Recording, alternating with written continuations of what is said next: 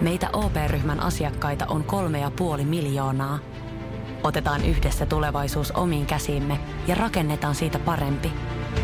Meillä on jotain yhteistä. OP-ryhmä. Osuuspankit, OP-yrityspankki, OP-koti ja Pohjola Vakuutus ovat osa OP-ryhmää.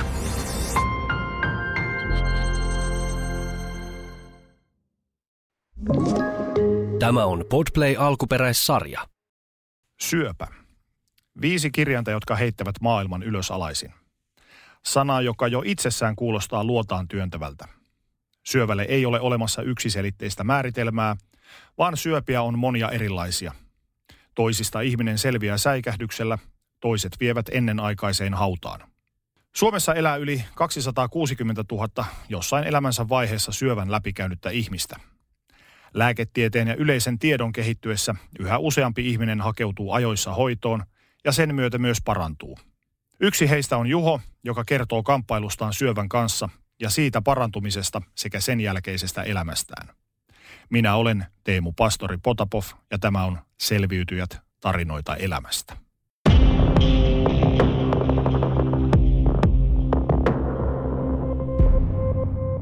Terve Juho. Morjesta. Kiitos kun tulit haastatteluun. Kiitos kutsusta. Heti näin kärkeen, mitä sulle nämä viisi kirjainta merkitsevät tänä päivänä? Viisi kirjainta S-Y-Ö-P-Ä, syöpä. Mm. Viisi kirjainta äh, on tällä hetkellä mulle elämän, elämän kirjaimet, E-L-Ä-M-Ä. Okei. Okay. Eli nämä sama viisi kirjainta, ne on mulle niin kuin, öö, ne on, ne on, se on mulle synonyymi tällä hetkellä. Miltä sun sana, korviisi toi sana syöpä kuulostaa? Minkälainen klangi siinä on? Siinä on alun perin, täytyy sanoa, että kyllä siihen pelkoa liittyy luopumista, lopullisuutta, jonka kautta taas sitten, kun on sen kuoleman laakson joutunut juokseen läpi, niin, niin, niin kuin kuten sanoin, niin elämä on lopulta itse asiassa sitten kuitenkin tullut sieltä taustalta sitten yllättävänkin vahvasti esille ja, ja sitä kautta merkityksellisyys, jota tosin edelleenkin hain isosti kyllä, mutta se on kuitenkin noussut sieltä taustalta ja ihan sellaiset elämän perusasiat, läheiset ihmiset ja, ja ihan perusasiat elämässä, niin ne on nousseet nyt kuitenkin sitten sen kuoleman ja, ja pelon ja kaiken sen harmaan ja mustan taustalta esille. Sä oot itse käynyt läpi syöpätaistelun ja, ja jos muistan oikein, niin olet jopa ollut siinä pisteessä, että olet suunnitellut omia hautajaisiasi, eli, eli olet käynyt ihan siellä kuoleman porteilla. Miten toi sairastuminen ja sitten siitä paraneminen muutti sua ihmisenä? Tuo on hyvä kysymys, koska äh, huomaa itse aina tämän saman kysymyksen eteen tullessani, niin mulle ei ole tähän vastausta. Mä oon ehkä koko aika sellaisella matkalla tämän, tämän kysymyksen kanssa – mä en ihan tarkkaan edes tiedä, että minkälaiseksi mä olen, olen tämän, tämän myötä muuttunut. Sen mä voin sanoa, että musta on tullut aidompi, musta on tullut enemmän, enemmän niin kuin minä, enemmän mun oman, oman kokoinen. Mutta tuntuu, että, että se toki liittyy myös ikään, että mitä pidemmälle juoksen, niin se vähemmän tuntuu mistään tietävän ja sen nöyremmäksi elämä vetää. Ee, mutta uskallan olla entistä enemmän oma itseni – ja ne omat rajat on löytyneet. Myöskin se, mitä mä en ole ja mitä mä en halua olla, on myöskin löytynyt. Se on varmaan, varmaan se suurin muutos. En ehkä enää tunnistaisi itseäni, jos mä joutuisin menemään ajassa taaksepäin minun ja tava, jos mä tapaisin itseni ennen syöpää, eli sanotaan 2003, 2000, joo, joskus silloin 17 vuotta sitten, niin en varmaan enää tunnistaisi itseäni sieltä. Mitkä ne suurimmat muutokset siinä on ollut? Minkälainen sä olit silloin? Uraohjus? Joo, varmaan sellaista. Hyvin e, tämmöinen e, tavoiteorientoitunut. Mm. Ja mulla ei ollut kyllä mitään listoja siinä vaiheessa enää, mutta mä oon jossain vaiheessa elämässäni tehnyt listoja, mitä mä haluan saavuttaa – minkälainen mun perhe on, minkälainen mun vaimo on, työelämän tavoitteet ja, ja hyvin tarkat määritteet, mi, mitä kohti mä olen menossa. Kaikki tämä on pois. Toi on jännä homma sikäli, että ihmisillä on siinä suoritusyhteiskunnassa, siinä oravan elämässä heillä on hemmetisti tavoitteita ja halutaan sitä ja halutaan tätä. Ja sitten se elämä, kun se kokee äkkipysähdyksen, niin kaikki nämä per, ennen niin perustavanlaatuiset arvot heittävät häränpyllyä. Ja sitten aletaan tarkastelemaan sitä elämää ihan uudelta kantilta. Onko se vain jotenkin kirjattu meidän geenistöön tietyllä tavalla, että aina täytyy saada sen muikkari tavallaan näpeileen ennen kuin päästään semmoiseen oikean ihmisyyden äärelle. Kyllä mä luulen, että se on, se on ihmisen sisään koodattu kyllä se, että, että minä haen jotakin suurempaa ja syvempää. Ja kun sä jotenkin pinnallisia asioita sitten saavutat, niin huomaan, että eihän se ollutkaan tässä. Ja, ja ainakin mä oon itse huomannut itsestäni, että mä luulen haluavani asioita. Mä luulen tarvitsevani näitä ja näitä, kunnes tajuan, että itse emme tarvikkaan. Ja mä itse haluakaan niitä. Ja tämän jumpan jälkeen niin, niin tulee sitten tämä kysymys siitä merkityksellisyydestä. Että mikä itse asiassa mun elämässä on sitä syvää merkitystä, mitä mä hain. Mitä se on se, mitä ne asiat on, mitä kautta mä saan elämääni sitä elämän tarkoitusta ja merkitystä. Ja sen kysymyksen kanssa mä edelleenkin niin kuin olen kesken. Niin ja tällaisessa selviytymisessä esimerkiksi sunkin kohdalla, niin, niin sehän ei ole, vaikka sä nyt olet kliinisesti terve, niin se selviytymisprosessihan jatkuu elämän loppuun saakka. Se on juuri näin. Ja öö, se, tuossa voisin kertoa sellaisen öö, tarinan tai, tai kielikuvan, se mitä mulle tapahtui silloin, kun mä öö, kuulin, että mä en kuolekaan. Eli kun mä olin hautajasta suunnitellut ja sen jälkeen öö, pääsin lääketutkimukseen mukaan ja siitä jonkun ajan kuluttua lääkäri sitten sain tiedon, että et, et, öö, nämä on lähteneet nämä kasvamat pienenemään ja mä jäänkin tänne, ei tuukka kuolemaan.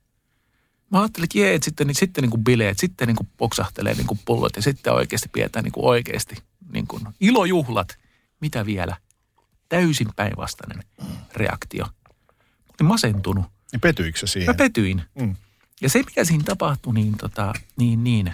Sä oot ollut kans varmaan hyvin paljon liiku, liiku, liikkunut maailmalla ja oot istunut lentokentällä ja kuvittele tilanne, että sä oot por- lähtöportilla lentokoneessa, mm. lentokoneeseen menossa.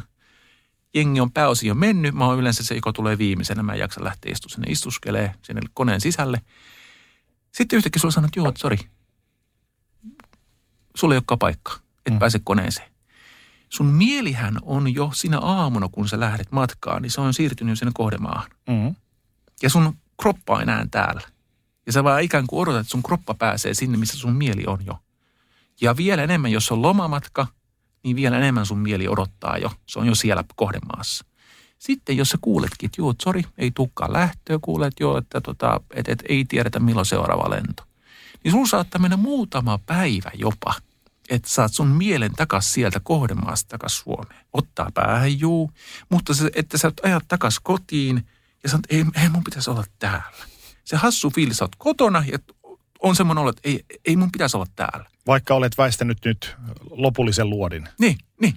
Niin mulla meni puoli vuotta, että tota, että, että mä sain jollakin tavalla ajatuksen jollain lailla sieltä kuolemanrajan toiselta puolelta takaisin tälle puolelle. Eikä se ole edelleenkään tullut, eikä koskaan tuukkaa.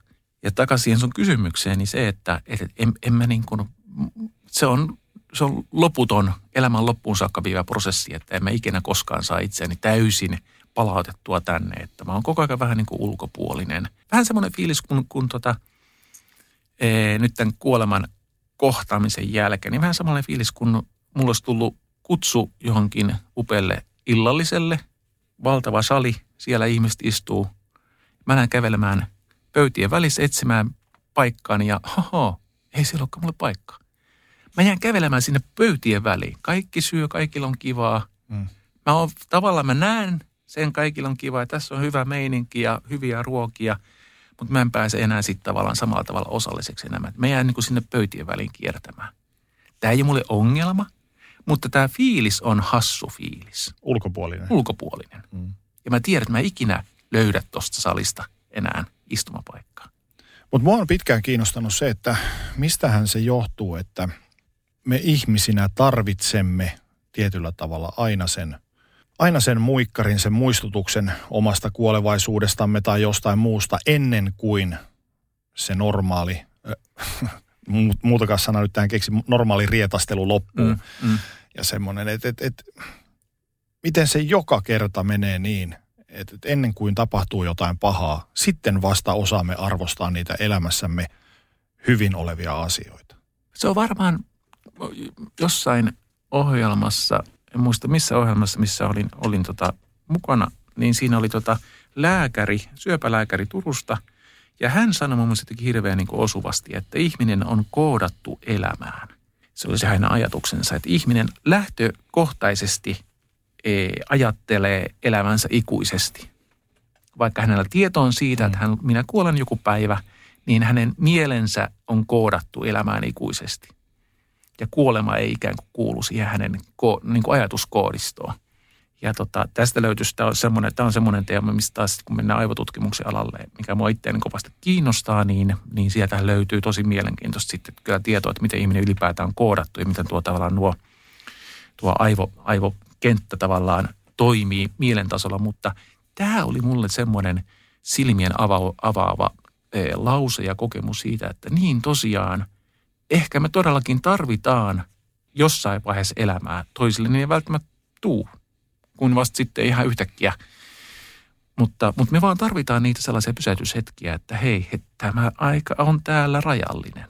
Joku semmoinen, vielä yksi, lau, yksi lause tuli mieleen, että joku on jossakin vaiheessa sanonut, että, että, että, että sääli on e, ihminen, ihminen tota niin, niin, suurin virhe tai, tai tämmöinen niin kuin valhe, e, mitä ihmisellä on, on se, että jos hän ajattelee, että minulla on aikaa.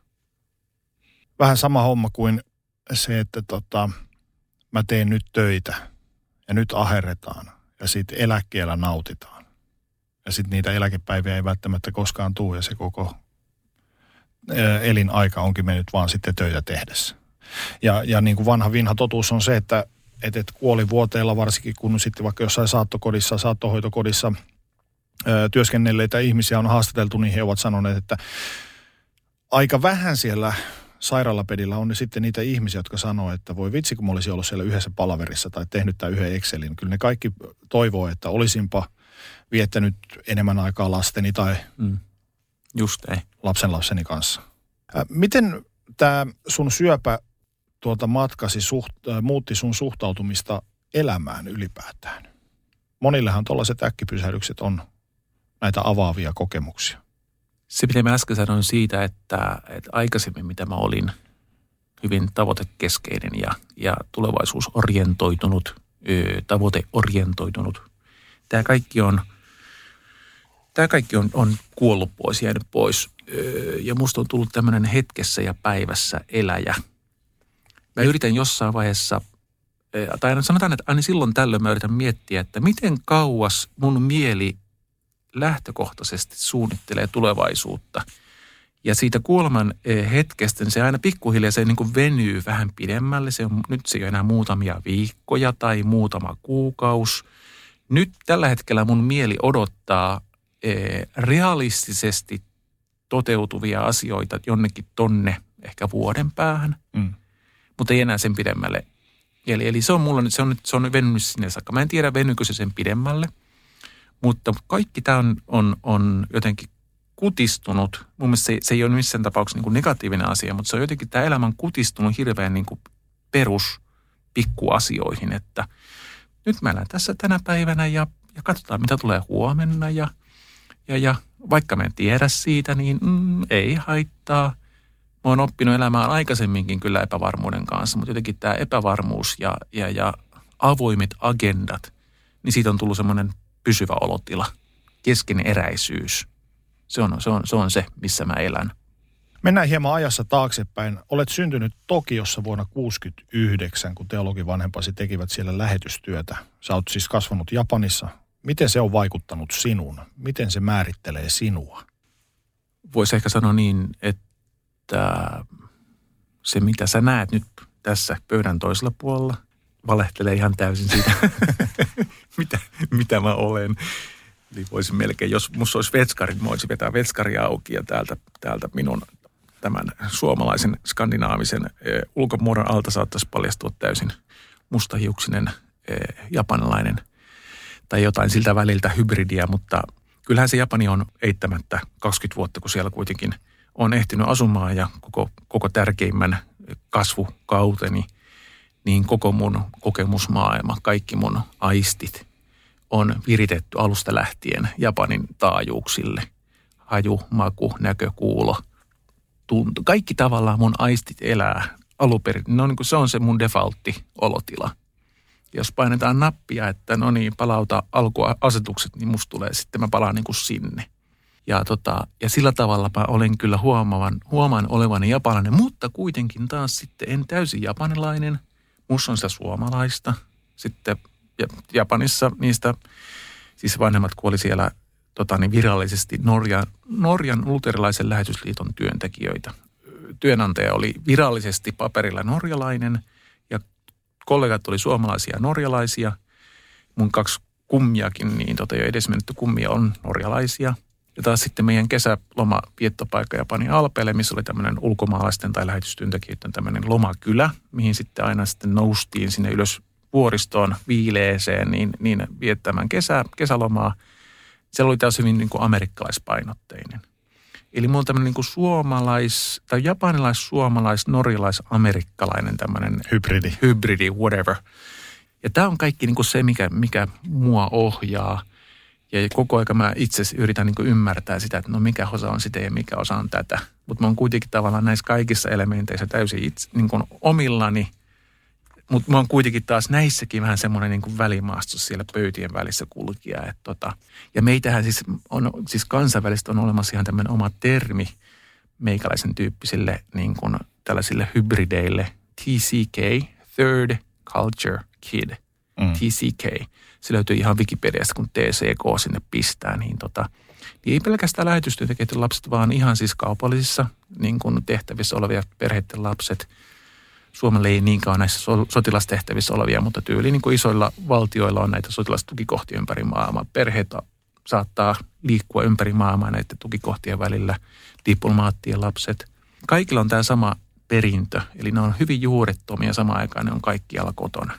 Tuo juurettomuus on tietyllä tavalla varmasti ihan validi tunne, että ei tunne kuulumansa mihinkään, mutta toisaalta sitten se positiivinen puoli on siinä, että on maailman kansalainen pystyy operoimaan muuallakin kuin Juupajärvellä tai Tyrnävällä.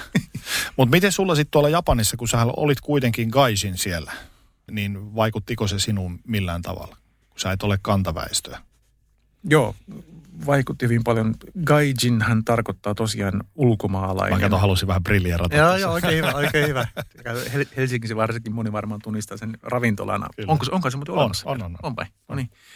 Gaijinhan on, on, se on niin kuin japanilainen kulttuuri yleensäkin, niin se on, se on joskus jopa vastakohtaisuuksien kulttuuri, että siellä tavallaan niin kuin paradoksit elää samanaikaisesti hyvin niin kuin sulassa sovussa.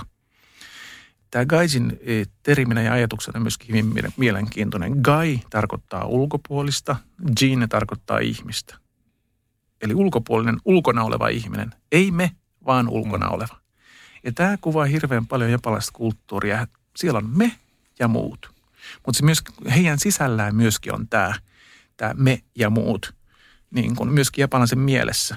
Honne ja tatemae, mä menen siihen sen syvemmin, mutta tämä kuvaa niin kuin japanilaista tapaa ajatella, että on olemassa se meidän ryhmä ja toiset. Ja jos sä kuulut siihen toiseen ryhmään, sä et ikinä pääse tähän meidän ryhmään. Ja sen tähden, kun mä olen gaijin, mä olen ulkomaalainen, niin tota, mä kuulun siihen tiettyyn kategoriaan jo lähtökohtaisesti. Mm. Mutta kun mä olen syntynyt Japanissa, mä puhun paikallista kieltä. Jos me meet, meet Helsingissäkin vaikka tuohon tota niin, niin, rautiaseman nurkille ja siellä tulee sitten esimerkiksi vietamilaisia Suomessa syntyneitä nuoria vastaan. Nehän puhuu siis niin kuin, sla, niin kuin slangia ja tyyliin Suomen melkein paremmin kuin minä, mm. niin kuin modernimmin. Niin he on mun mielestä erittäin hyvä esimerkki siitä, miten taas minä näyn taas Japanissa taas sitten – tällaisena valkoihoisena, skandinaavisena tyyppinä, että tota, et, et, tämän pitäisi kuulua tuonne, mutta se puhuu täysin Osakan alueen murretta, Meillä on sama, me ollaan kuunneltu samoja bändejä 80-luvulla, meillä on samat, me muistetaan samat TV-mainokset. Samoista asioista meillä tulee semmoinen, aa ihanaa, mahtavaa, tämä vanha karkki, tämä maku. niin tavallaan mä jaan sen kokemusmaailman heidän kanssa, jolloin mä, oon, mä en olekaan enää gaijin, mutta kun mä en ole myöskään heidän, niin mä menen siihen välimaastoon, musta tulee henna gaijin. Henna, okay. henna tarkoittaa outoa. Eli outo ulkopuolinen ihminen. Eli taas kerran mä me joudun siihen välimaastoon. Mä en ole niin oikein tuota, mutta mä en oikein tätäkään. Miten tuo aika Japanissa on vaikuttanut sinuun, sinun itseesi ja ajatuksiisi ihmisestä, ihmisyydestä ja elämästä? Japanin e, ajattelutapa on taas kerran, niin kuin tuossa sanoinkin, niin se on, se on, se on paradoksaalista monelta osin. Ja Japanissahan yksilöllä ei ole sinänsä arvoa. Japanilais, Japanissa siis yksilöllä on arvo vasta sitten, kun se on osa yhteisöä. Se on hyvin kollektiivinen kulttuuri. Ja sitä kautta eh, japanilainen ajatus, ajattelutapa on myöskin sitten mulle hyvin vieras. Itse kun on kuitenkin vanhemmat olleet tietenkin siellä, kun ovat olleet kirkon, kirkon töissä, niin, niin, niin tämä kristillinen perintö ja, ja ihmiskuva on hyvin vahva, vahvasti mun istutettuna – jossa jokainen ihminen on arvokas ja tärkeä ja, ja Jumala rakastaa ja arvostaa ja välittää ihmisen taustoista ja ihmisen historiasta ja hänen itse niin kuin tavoistaan elää ja toimia ja mitä ikinä hän edustaakaan, niin niille ei ole mitään merkitystä. Ihminen on aina yhtä kallisarvoinen ja tärkeä. Niin tämä ristiriita on se, minkä on sitten pienestä pitäen kyllä oppinut erottamaan siellä, että, että tuota osaa, tuota minä en halua olla osa tuota, että tässä mielessä minä olen gaisin, en, en kuulu heihin tai tuohon ryhmään. Miten mielestäsi sun oma suhtautuminen, näiden vuosien aikana kehittynyt suhtautuminen juuri tähän ihmisyyteen ja ihmisiin poikkeaa tämmöisestä niin sanotusti perussuomalaisesta suhtautumisesta elämään, onnistumisiin ja vastoinkäymisiin? Jaa, täytyy oikein, niin oikein hakea, hakea sitä ajatusta, että miten se eroaa – Voisikohan sanoa näin, että tämä on edelleenkin tämmöinen avoin kysymys mullekin. Sen takia aloitan tämä itselläkin kysymyksellä, että voisiko se sanoa näin, että jos ajatellaan sellaista normisuomalaista elämään ja, ja, ja sellaiseen suorittamiseen liittyen, niin suomalainenkin kulttuuri on vähän kuin japanilainenkin kulttuuri, niin tämmöinen hyvin suorituskeskeinen lopulta. Tämä on aika armoton meillä. Tunteet on tunnetusti Suomessa hyvin paljon takalla, kuten on myöskin Japanissa. Ne on olemassa siellä, ja, ja, mutta niitä ää, ei pidetä hyvänä pitää liikaa esillä. Ja itse olen myöskin samalla niin kuin lähtökohtaisesti tämmöinen hyvin suorituskeskeinen, mutta kaiken tämän kuoleman kohtaamisen jälkeen niin tämä tunteen ja, ja sisäisen niin kuin maailman intuition – sen hyödyntäminen ja siihen panostaminen, niin se on tämän yhdessä, yhteistyössä tämän kuoleman kokemuksen kanssa, niin, niin se on varmaan kyllä aika lailla tehnyt musta sellaista erilaista tai, tai joukosta niin kuin erottuvaa, voisin kuvitella, koska mä oon siis ihan vuodesta 1997 lähtien tietoisesti panostanut muun muassa intuition niin kuin ymmärtämiseen ja, ja, ja sen hyödyntämiseen omassa elämässä. Ja sitä kautta se vaikuttaa koko siihen, siihen mun kuvaan ihmisestä ja, ja siitä, että, että miten mä pystyn arkielämän eri, eri asioihin ja haasteisiin niin, niin kohtaamaan.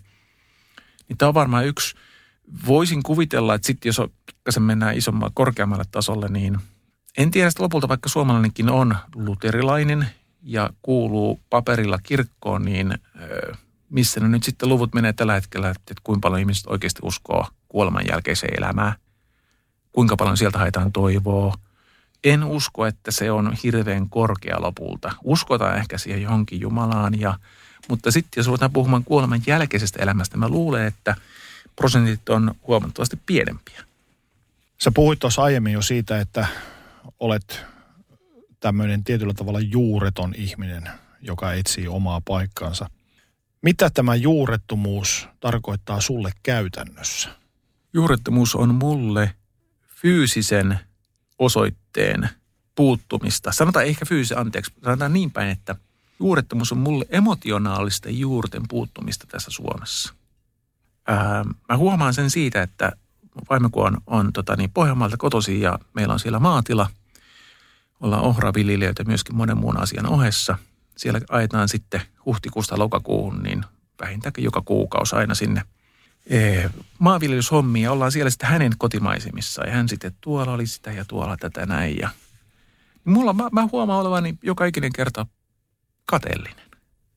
Syystä että. Syystä, että, että, että oispa mulla samanlainen accessi, yhteys mun omille juurille, eli Japaniin, niihin mun kotikulmille. Missä mä oon, tuolla ja hei, tää ja näin. Ja mä huomaan se, että mä oon, se juurettomuus tulee mun emotionaalisella tasolla, että mä oon niin kuin irrallinen. Mä oon suomalainen, täällä on kiva olla, mä oon osa sitä ja tätä ja tuota tarinaa, mä tykkään tarinan rakentamisesta itselleni ja, ja olen maanviljelijä, teen, olen monialayrittäjä, olen monessa mukana. Mutta sitten mä oon kuitenkin hirveän irrallinen. Mutta tossahan sä samalla luot niitä uusia juuria tänne. Joo. Ton kokemuksen Joo. kautta. Ja mä kuulun siis, mä olen, olen äidin puolen sukuseurahallituksessa ja juuri per- perustin isän puolen sukuseuran juuri tässä kuukausi sitten. Ja mulla on niin kuin hirveän suuri tarve juurtua ja ymmärtää, kuka mä olen ja niin edelleen. Mutta sitten samaan aikaan mä oon hirveän jotenkin niin kuin irrallinen. Ja samoin voisin väittää, että kun, jos kautta kun viet vaimosi Japaniin, niin sun juuret on siellä hän voi katsoa sitä, että voi vitsi mikä tarina, että kuuluisinpa minäkin tänne tai tietäisinpä, että se toimii myöskin noinkin päin. Se toimii niin, käin, niinkin päin. Ää, mun, meitä on kuusi sisarosta, mä oon vanhin. Ää, yksi velistäni meni vaimonsa kanssa Japanin ensimmäistä kertaa. Ja vaimo sanoi, että hän suorastaan, niin kuin se oli pelottava kokemus, kun lentokone oli laskeutunut. He tuli lentokenttäterminaaliin. Ja hän yhtäkkiä huomaa, että hänen miehestään tulee niin kuin joku ihan, ihan vieras tyyppi. Että se niin kuin, niin kuin siis kehonkieli muuttuu, se niin kuin rytmi, puheen rytmi muuttuu. Että se niin kuin ikään kuin japanilaistuu, se yhtäkkiä se nousee esille. Mä luulen, että musta tapahtuu varmaan ihan sama, kun pääsen sen Japaniin. Ja, ja siinä saattaa itse käydä jopa niin, että mä rupean katsomaan vaimoani, että kuka ulkomailla mulla on mukana. Mullahan kävi kerran niin hassusti. Tässä, näitä, näitä, näitä tarinoita mulla on hyvin paljon kokemuksia, mutta yksi semmoinen tosi outo kokemus oli se, että joku vuosi takaperin niin tota, televisiosta, olisiko ollut Ylellä, tuli e, dokumentti, tunnin mittainen dokumentti. Ei kun siinä oli TV-mainoksia, mutta joka tapauksessa tuli dokumentti tästä maailman kuuluisimmasta susimestarista Tokiossa. Mm.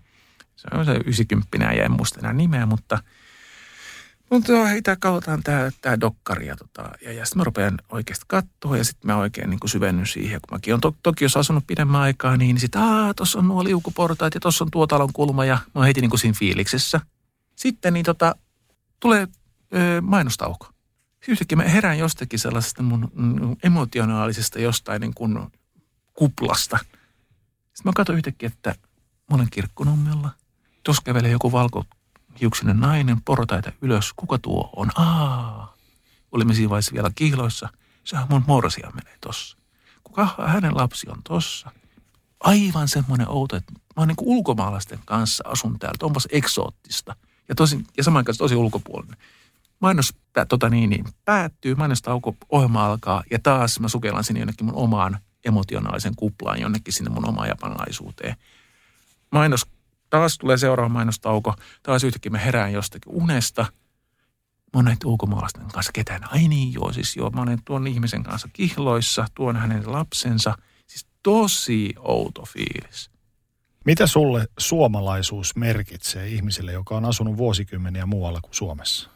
Suomalaisuus. Vaan se suomalaisuutta, ee, mä sitä, se suomalaisuuden ehkä niin kuin määrää osaa minussa. Mä mittaan yleensä sitä sillä, että, että, kun mä saavun Helsinki-Vantaalle tai Tokioon tai Osakaan, niin missä mä olen ikään kuin eniten kotona. Milloin tulee se fiilis, nyt mä tulin kotiin. Edelleenkin, aina kun mä tuun Japaniin, niin mieli nyt mä tulin kotiin. Suomeen, jos mä ollut pidempään poissa, niin tulee sen, että hei nyt mä tulin tänne Suomeen. Mä en tullut kotiin, vaan mä tulin Suomeen näiden valkoihosten paikkaan. Ja suomalaisuus sitä kautta on mulle edelleenkin se vieras ulkomaan paikka. Mähän tulin Suomeen ensimmäistä kertaa viisivuotiaana, kun vanhemmat tuli niin sanotusti kausilomalle sieltä. Eli siihen aikaan vielä niin, niin lähetystyöntekijät kävi joka viides vuosi aina Suomessa ja olivat sitten vuoden täällä ja sitten taas palasivat sinne kohdemaahan. Mä tulin Suomeen ensimmäisellä ulkomaanmatkalla niin viisivuotiaana. Ja edelleenkin mussa elää se sama, että mä tuun tänne ja mä olen ulkomailla täällä. Mutta sitten kun tulee siihen itse suomalaisuuteen, niin mä mietin sitä, että tämä saattaa olla vähän hassu tämä vertaus, mutta tota, jos tulisi sota, kumpaa maata mä haluaisin puolustaa, Suomea vai Japania? No kumpaa? Ehdottomasti Suomea. Syystä että? Mä en tiedä. Tää, niin kuin jotenkin mä koen, että mä olen kuitenkin, mun isien juuret on täällä. Että mun tavallaan semmoinen historia, historian juuret, mun, mun isien perintö on tässä maassa. Ja sitä isien perintöä mut on luotu niin kuin suojelemaan ja varjelemaan ja, ja, ja viemään eteenpäin. Ja silloin mä tiedän, että ahaa, okei, mä olen näin suomalainen kuitenkin, että mä oon valmis tämän maan, tämän historian, tämän, tämän kulttuurin, tämän maan tähden jopa antamaan henkeni. Ja se on mulle semmoinen rajaveto, missä mä tiedän, kumpi mä olen enemmän kuitenkin lopulta jollain tasolla. Mitä sulle merkitsee niinkin suomalainen käsite kuin sisu? Mm, mulla Japan, se mun mielestä se on myöskin hyvin japalainen. Niin kuin sanan merkitys on hyvin japalainen myöskin. Ei anneta periksi, vedetään loppuun saakka. Niin kuin. Ja siinä mielessä se ei ole mulle hirveän välttämättä kauhean suomalainen. Mun mielestä se on 50-50 tai 50-60. Se on, on yhtä japanilainen kuin, yhtä, kuin suomalainenkin terminä. Sun vanhempas olivat teologeja ja olet saanut vahvan kristillisen kasvatuksen, jos näin voi sanoa. Miten se määrittelee sua? Se määrittää itse asiassa koko mun olemusta ja elämää, koko mun ajattelua, ihan kaikkia, koko toki mun arvomaailmaa. Mutta erityisesti tämän, tämän kuoleman kokemuksen jälkeen ja kohtaamisen jälkeen, niin mun se toinen puoli on jo siellä kuolemanrajan toisella puolella. Ja mitä, mitä tulee, tullaan tähän kristillisyyteen, niin itse uskon siihen, että, että kuolema, elämä jatkuu kuoleman jälkeen. Tai itse asiassa sitten se vasta alkaa. Ja, ja jopa niinkin pitkälle, että uskon siihen, että se näkymätön todellisuus on todellisempi kuin tämä näkyväinen, koska Raamattu kertoo, että kaikki on syntynyt näkymättömästä. Eli tämä näkyväinen maailma, kuten Matrix-elokuvassa, niin, niin tämä on vain koodia. Se, se koodaaja on todellisempi, joka on tämän koodannut ja koko se näkymätön maailma. Ja sitä, sitä kautta, vaikka tätä kielikuvaa en ole nykyään hirveän paljon käyttänyt, aikaisemmin käytin tosi paljon, eli Matrix on totta. Ja sitä kautta niin, niin kristinusko ja, ja koko tämä, tämä sen ilmoitus ja, koko se maailma niin määrittää käytännössä koko mun olemuksen ja ajatuksen tällä hetkellä. Eli punainen vai sininen pilleri? Juuri se. Mitä kristittynä oleminen ja eläminen merkitsee sulle? Mulle se on sellaista Jari Sarasvuon termiä lainatakseni pervorehellistä elämää. Mitä tämä tarkoittaa? Pervorehellisyys on sellaista rehellisyyttä, mikä sattuu. Rehellis, rehellisyyttä siihen saakka, että sattuu. Se ja va- hävettää. Se vaatii aika paljon ihmiseltä. Se vaatii aikamoista piiskaamista. Ja täytyy sanoa, että e, nyt tässä mun se, se suorittaja minä vähän nostaa päätänsä. Että mä osaan kyllä suorittaa myös kaikkia mahdollisia asioita, myöskin sitä itseni piiskaamista. Ja, ja sehän ei ole tietenkään missään tapauksessa hyvä asia lähtökohtaisesti, mutta, mutta hedelmät on kuitenkin varsin hyviä. Eli, eli tämmöinen itsensä, en mä sano, että kun itsensä nöyryyttäminen, se ei sitä ole, mutta, mutta se on hyvin se kristinusko ja, ja usko, usko Jumalaan ja, ja se on hyvin arkista, hyvin tavallista. Mä itse uskon, mä puhun jo tuosta intuitiosta, mä uskon siihen, että Jumala puhuu tosi konkreettisesti – ja mulla on hyvin paljon elämässäni kokemuksia, sanotaan pelottava määrä kokemuksia, missä mä en välttämättä ole just ehkä kuullut sitä ääneen sitä, että Jumala olisi sanonut, että tee näin ja näin. Mutta kun mä oon siihen intuitioon panostanut tosi paljon, niin, niin se on hyvin semmoinen veteen piirretty raja, missä mä kuulen Jumalan ääniä ja missä, missä mun oma intuitio puhuu.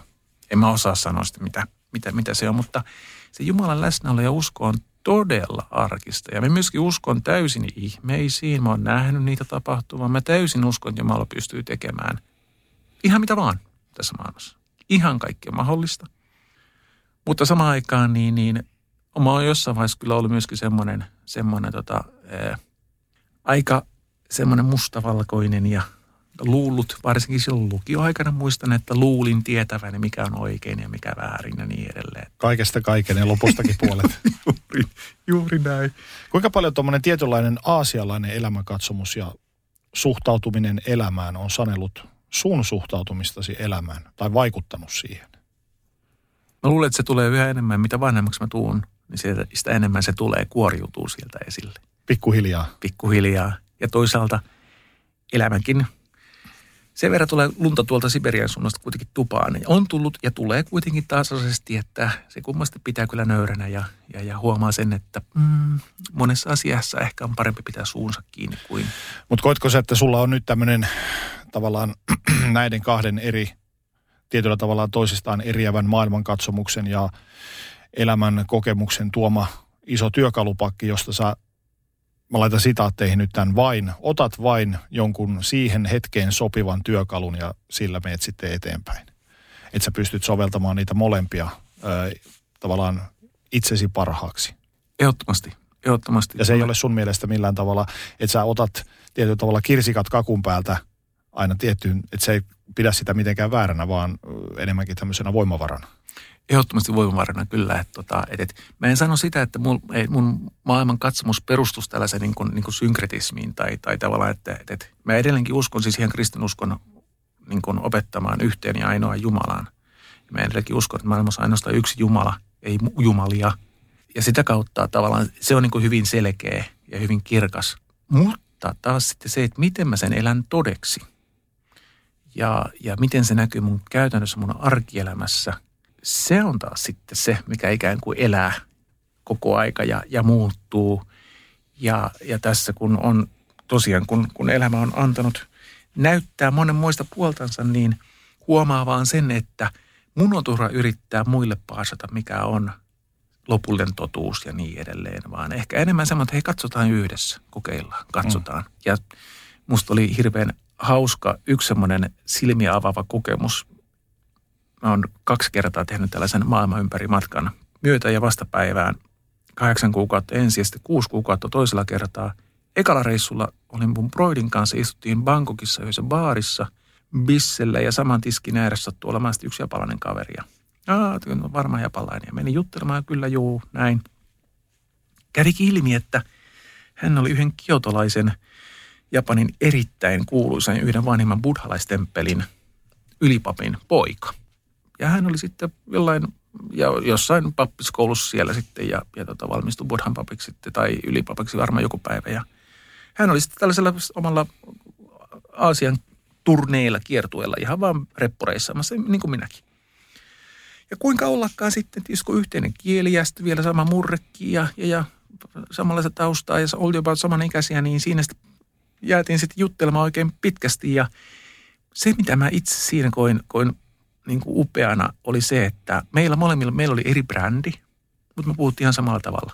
Mm. Samoista asioista. Meitä molempia huolehti, että mitä sitten ihmistä, kun, kuo, kun me kuollaan, mitä sen jälkeen ja mitä kaikki ihmiselle tapahtuu ja kuinka ihmiset pitäisi saada niin kuin heräämään tässä elä, elämässä niin kuin, niin kuin elämään muuton kuin vaan näkyvien arvojen, tai se sanotaan niin kuin tämän, tämän kulutusyhteiskunnan keskellä. Ja mä huomasin vaan sen, että se oli hirveän hauska ja, ja semmoinen lämmin ja upea kokemus yhdessä jutella ihan samoista asioista samanlaisella intensiteetillä ja, ja, ja, ja innolla ja toisaalta huolehtu, huolehtineisuus, siis että oltiin niin kuin huole, huolissamme tavallaan maailmantilanteesta.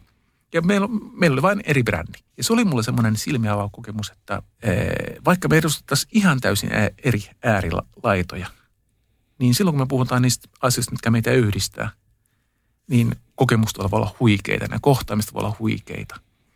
Kun ihmiset kohtaa keskenään, ei ideologiat, vaan ihmiset kohtaa keskenään, niin ne on, ne on, ne on niin kuin jotenkin aivan, niistä on, on valmis maksamaan ihan mitä vaan, että sellaisia kohtaamisia saisi lisää. Kristittynä, mitä ajattelet elämän eteen heittämistä vastoinkäymisistä?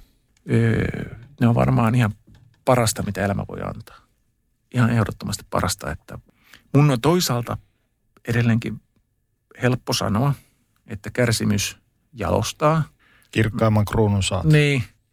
Tai sanotaan näin, että mä uskon, että kärsimys kuuluu elämään.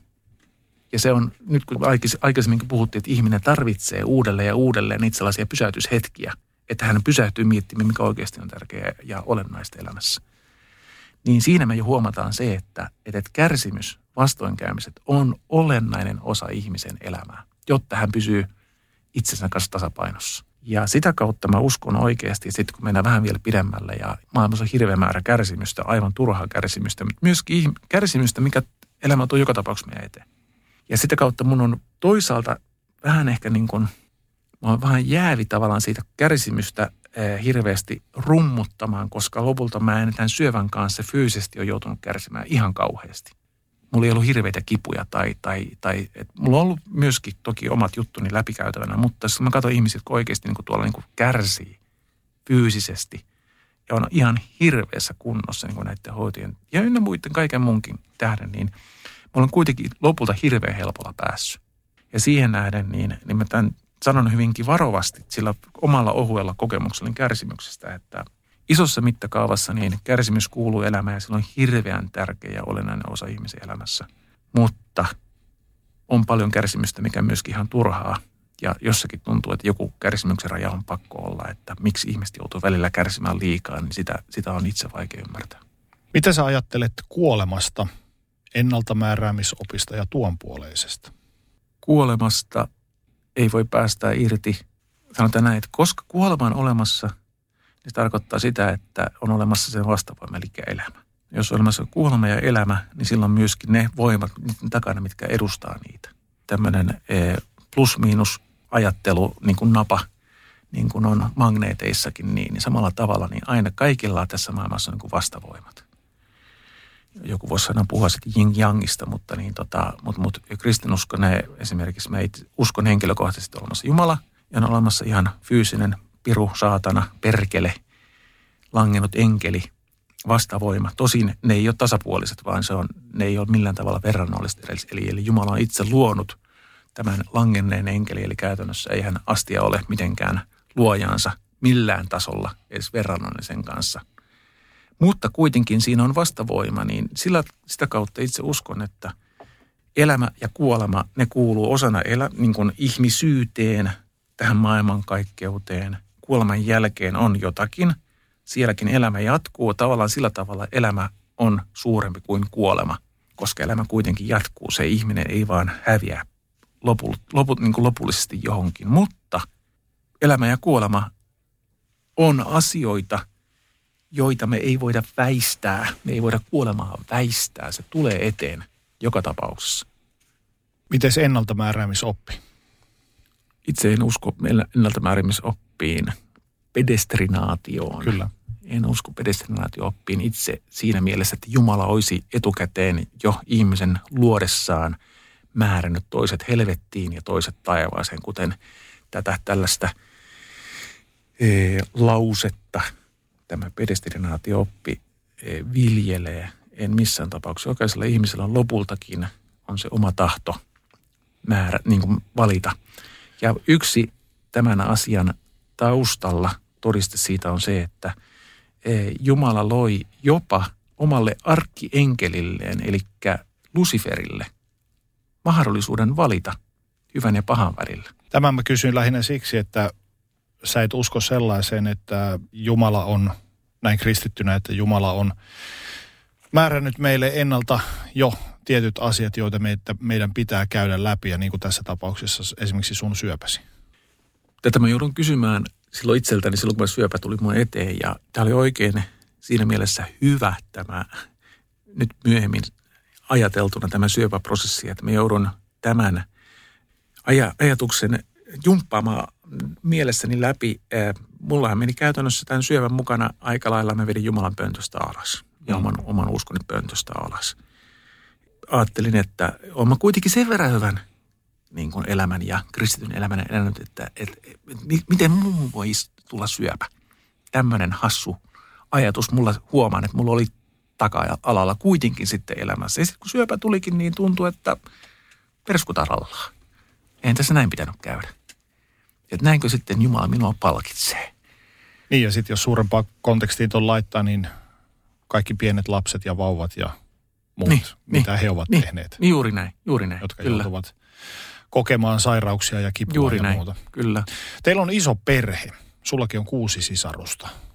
Miten sä kuvailisit perhettäsi?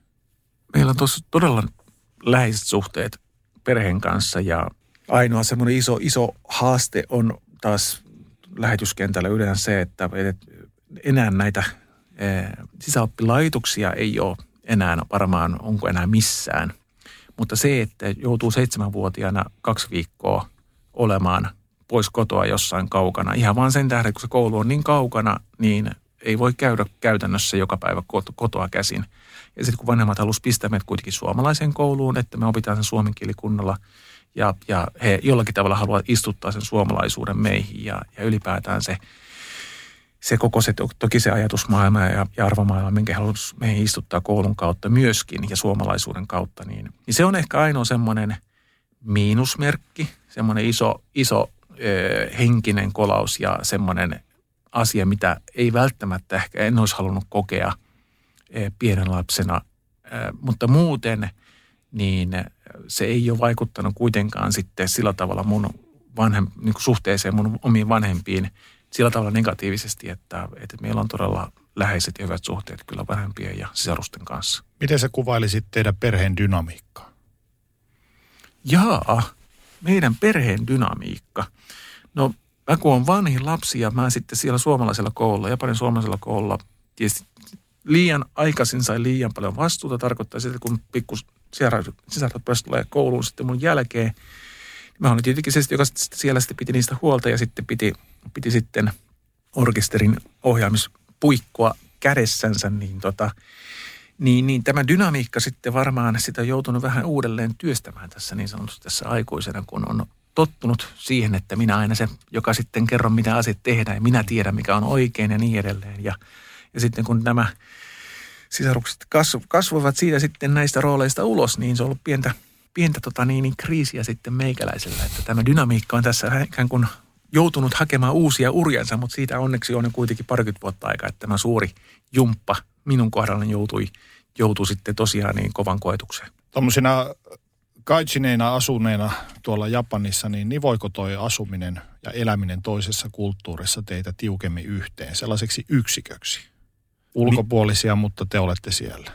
Kyllä se nivoi ihan selkeästi kyllä, että, että meilläkin toisin, joka toinen viikko käytiin, siis joka toinen viikon loppu käytiin kotona, niin äh, ne viikolot olisivat sellaisia, että sitten oltiin todella intiivisesti perheen kanssa ja, ja, tota, ja, ja Fajalla oli sunnuntai oli, oli niin kuin duunipäivä totta kai kirkossa, mutta maanantai oli sitten vapaa päivä ja silloin oltiin aina koko perhe lähti johonkin retkelle ja oltiin ja panostettiin siihen yhdessäoloon. Ja sitten varsinkin sitten ne kesälomat sitten, kun oltiin se kaksi ja puoli kuukautta sitten yhdessä ja kuten mä aikaisemmin sanoin, että oltiin siellä Japanin alpeilla siellä, siellä, siellä lomakylässä niin tota, ja kämppäiltiin ja telttailtiin ympäri Japania ja Japanin alppeja, niin kyllä sillä on ollut valtava, valtava merkitys kyllä siihen meidän yhteen hitsaamiseen niin, että me ollaan edelleenkin niin kuin todella tiukka ja, ja, ja tiivis se meidän perhe. Ja meitähän nyt on semmoinen kolmisen kymmentä tällä hetkellä, kun ottaa kaikkien serusten lapsetkin mukaan, niin tota, me joka kesä edelleenkin niin kokoonnutaan tällä 30 hengen porukalla kesämökille tai nykyään meidän ihan täytyy melkein tuommoinen pieni leirikeskus aina vuokrata, että mahutaan sinne. Sä oot kertonut, että sun suhteesi isäsi on hyvin lämpimät. Miten sä kuvailisit häntä? yllättävä persoona. Yllättävä persoona sen tähden, että mä oon, hän on toki oman aikakautensa kasvatti ja monessa asiassa niin semmoinen 60-luvun kasvatti aika mustavalkoinen ollut perinteisesti ja, ja edelleenkin on. Mutta se, mitä, mitä ominaisuutta mä hänessä arvostan todella paljon, on se hänen kykynsä uudistua ja, ja, ja mukautua ja ja ymmärtää. Ja sitten kun hän jonkun asian on käynyt läpi ja työstänyt mielessään, niin, ja sitten saattaa niin kuin, että juu, nyt se asia on näin. Ja sitten, mutta hei, sä ajattelit ihan täysin päinvastoin vielä kuukausi sitten. Joo, mutta nyt tämä asia on näin. Niin tämä, ja hän on kuitenkin yli 80 ja tätä tapahtuu edelleenkin. Et miten on mahdollista, yleensä kun sanotaan, että, että mikä se on se näistä vanhoista koirista tämä joku lause, että... että niin vanha koira ei uusia temppuja niin, Niin, niin tämä, koira, tämä siis, jos anteeksi kielikuva koirasta, mutta, mutta isäni kyllä siis todellakin oppii ja tekee sitä. Ja se on yksi sellainen ominaisuus, mikä mussa aiheuttaa suurta kunnioitusta ja, ja edelleenkin se on semmoinen ehkä yksi, yksittäinen iso asia, mikä niin kuin hitsaa yhteen. Ja mä jotenkin hirveän niin kuin kiehtovaa katsoa hänen, hänen elämänsä sivusta. Ja sitten tietenkin hän, hän on vaan niin, osa tuon 60-luvun kasvattineen ja sodan jälkeisestä niin kuin taustastaan huolimatta niin, niin todella upeasti ilmaista tunteitaan ja, ja kertoo, kuinka hän rakastaa ja välittää ja halaa ja rutistaa ja, ja kuinka hän sitten äidin kanssa niin, niin vaikka räsähtelee ja tapellaan, niin sitten taas pusutellaan ja pyydellään anteeksi ja halaillaan ja suudellaan. Ja, että tavallaan se elämä on niin kuin hyvin niin kuin realistista ja avointa. Ollaan sitten mitä ollaan, ollaan avoimesti, mutta myöskin täysillä. Sä mainitsit aiemmin tuossa, että isäsi on optimisti monissakin jutuissa, että, että löydetään reitti sieltä, missä näyttää, että reittiä ei olekaan. Mitä hänen ajatuksiaan elämästä ja vastoinkäymisistä ja niistä selviämisestä sä oot omaksunut ja soveltanut omaan elämäänsä? Varmaan hyvin paljon. Nyt kun sanoit nuo ääneen tuosta tosiaankin, niin sieltä, sieltähän ne tulee toki lapsuudesta opistu, opituista asenteista. Itse tykkään hyvin paljon lukea kirjallisuutta, missä nimenomaan tätä mielen ymmärrystä, aivojen toimintaa pyritään, pyritään niin kuin kartottaa ja, ja jollakin tavalla ymmärtämään paremmin. Ja tässä nimenomaan näillä asenteilla on hirveän suuri merkitys ihmisen, ihmisen elämässä, minkälaiseksi ihmisen elämä muodostuu. Ja mä uskon, että sieltä on todella paljon ö, isältä perittyä asennetta. Toki se on ihan mun persoonassakin varmasti näin, että tämmöinen yli, välillä jopa ylioptimismi, yli, ylipositiivisuus, niin, niin se on sitä luokkaa, että, että monessa terapiamuodossa olen ehtinyt elämäni aikana käymään. Aihe itsessään on sinänsä kiinnostava ja jossain vaiheessa ollut ihan, ihan opiskelemankin terapeutiksi. Niin, niin koko tämä, tämä teema on siinä niin iso ja vahva, että yksi terapeutti sanoi mulle, että Juha, että ihan vaan semmoisena vinkkinä, että sullahan tämä positiivisuus on myöskin yksi semmoinen defenssi, että se tavallaan niin kuin, se, se niin kuin puolustus, se on yksi semmoinen puolustusmekanismi sulla, että se ei ole mikään huono defenssi, mutta se on hyvä tiedostaa, että sä positiivisuudella pyrit ikään kuin pääsemään vaikeiden asioiden ylitse. Ja kun hän sanoi tämän ääneen, niin se oli hirveän vapauttavaa ja samaan aikaan mä hyömäsin, että positiivisuudella on toki myöskin olemassa se kolikon toinen puoli, jos mä ikään kuin väkisin väännän kaiken positiiviseksi, niin sekä ei ole hyvä asia. No toi on mielenkiintoinen havainto sikäli, että varsinkin sosiaalisessa, sosiaalisessa mediassa tänä päivänä korostetaan sitä, että suupielet ylöspäin ja semmoinen klassisen liberaalin ohje, että itse selvitään kaikesta ja suupielet ylöspäin ja posi posi nami nami. Ja samalla ikään kuin unohdetaan niistä negatiiv- unohdetaan ne negatiivisten tunteiden ja asioiden ja vastoinkäymisten käsitteleminen, kun vaan pyritään vähän niin kuin jokerihahmo, pelkkää naurua ja hymyä, mutta sisällä kuitenkin vaan myllertää synkkä, tumma mustuus. Onko mä väärässä? Joo, siis tämä on varmaan tämän hetken trendi, että nimenomaan mm. Ja sehän on vaarallista pitkässä juoksussa. On todella vaarallista. Jos unohdetaan käsitellä niitä negatiivisia tunteita tai asioita ja pyritään kaikki ne peittämään vaan sen hymyn taakse. Mä melkein sanoisin, uskaltaisin jopa sanoa näin, että tämän kaiken takana, tämän aiheen takana on myös yksi syy siihen, että mä sain syövän. Tämmöinen japanlaisen ajatustavan, kaiken kieltämisen, sisällään pitämisen, tunteiden, negatiivisten tunteiden kieltäminen, ee, niin, ja sitten siihen vielä kaikki stressi päälle. Mä itse uskallan väittää, että siinä on osa syy siihen, että mä sain, että sitten se, mulla se kroppa löysi syövästä keinon purkaa sitä ulos. Ja eihän toi ole pelkästään, tai mun nähdäkseni pelkästään vaan japanilainen tapa, yhtä lailla suomalaiset mm. miehet. On, on. Ne painetaan syvälle ne itkut ja murheet ja Kyllä. tunteet ja sitten saunassa juodaan viinaa ja sitten kaverin kanssa mahdollisesti Joo. muutama sana vaihdetaan tai pahimmassa tapauksessa päädytään alipin kanteen, Joo. kun ei niitä tunteita ole koskaan käsitelty. Just näin. Just näin. Sitten purkaantuu epäterveellä tavalla ulos. Mutta siinä vaiheessa, kun sä sait ton sun syöpädiagnoosin ensimmäistä kertaa ja sitten, sitten toisen kerran, palataan siihen kohta, niin oliko noista esimerkiksi noista sun isäsi opeista ja ajatuksista apua sun henkisessä selviämisessä? Joo, oli. Se on helppo vastaus. Ehdottomasti oli. Isä ei tällä sanoilla sitä sanonut, mutta, mutta se ajatus kiteytyy, hänen asenteensa kiteytyy ajatukseen. Jos mä sanoisin sen englanniksi, niin se olisi there is always a solution. Aina on olemassa ratkaisu. Mikä tahansa ongelma tuli eteen, niin okei, hänellä se ohjautuu se ajatus niin, että no katsotaan, kyllä Herra hoitaa. No tämä on meille suomalaisellekin tuttu. Kyllä Herra hoitaa jossain tapauksessa tällaista niin kuin, niin kuin sanaakin viljellään, mutta tota, sitten mä huomasin, että se ei ole pelkkä vaan lause, vaan se oikeasti ohjaa hänen käyttäytymistään. Aina oli mahdollisuus. Aina nähdään, okei nyt tämä tuli eteen, mutta ei se mitään. Tästä mennään eteenpäin ja katsotaan, mitä tulee seuraavan mutkan takana. Sairaudet eivät olleet sulla ja perheellesi mikään tuntematon käsite. Sun äitisi oli sairastanut polion, joka oli jättänyt hänen jälkeensä ja yksi velistäsi on lievästi kehitysvammainen. Sen lisäksi sun äitis oli käynyt läpi kolme erilaista syöpää. Miten teillä kotona suhtauduttiin terveysongelmiin? Meillä äiti on, niin kuin tuossa jo hyvin tuota listaa ehdit jo aloittamaan, äiti on niin käynyt, tuntuu niin kuin meidän perheessä varmaan joka ikisen sairauden läpi, mitä, mitä meidän perheessä muuten voisi ylipäätään käydä. Ja kaikki muut terveitä, terveitä, aivan täysin terveitä kuin pukit ja sitten äiti koko aika sairastaa jotain. Ja aina ollaan miettinyt, että minkä ihmeen takia. Mutta sitä kautta, koska tämä, tämä sairaus ja, ja, ja jonkinnäköinen fyysinen vamma, henkinen vamma ee, on ollut osa arkea, niin se on vaan semmoinen, että sen kanssa eletään. Mm. Ja se tulee, se annetaan ja sen kanssa opitaan. Muo, meidän oma elämämme muotoutuu sen olosuhteen mukaisesti ja sitten mennään. Sitten pelataan tavallaan niillä korteilla se paras peli, mikä vaan on – on pelattavana. Ja siinä mielessä niin se on kyllä varmaan yksi iso semmoinen perintö myöskin, minkä tähden itse on kyennyt tästä syövästä selviytymään ainakin henkisesti niin hyvin kuin on, on, on pystynytkin.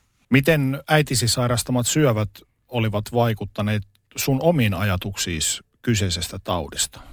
Se kuoleman pelko silloin, kun äidille ensimmäisen kerran jotakin, mä taisin olla, olla yläkoulussa kun, vai peräti alakoulussa, kun tota, niin äidiltä joku kasvain ensimmäistä kertaa leikattiin.